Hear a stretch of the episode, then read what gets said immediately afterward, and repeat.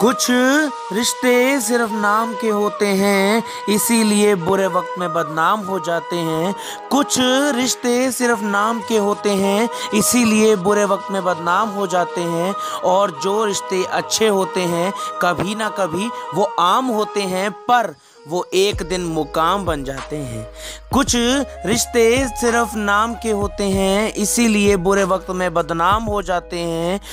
और जो रिश्ते अच्छे होते हैं, कभी ना कभी आम ज़रूर होते हैं, पर वो एक ना एक दिन मुकाम बन जाते हैं।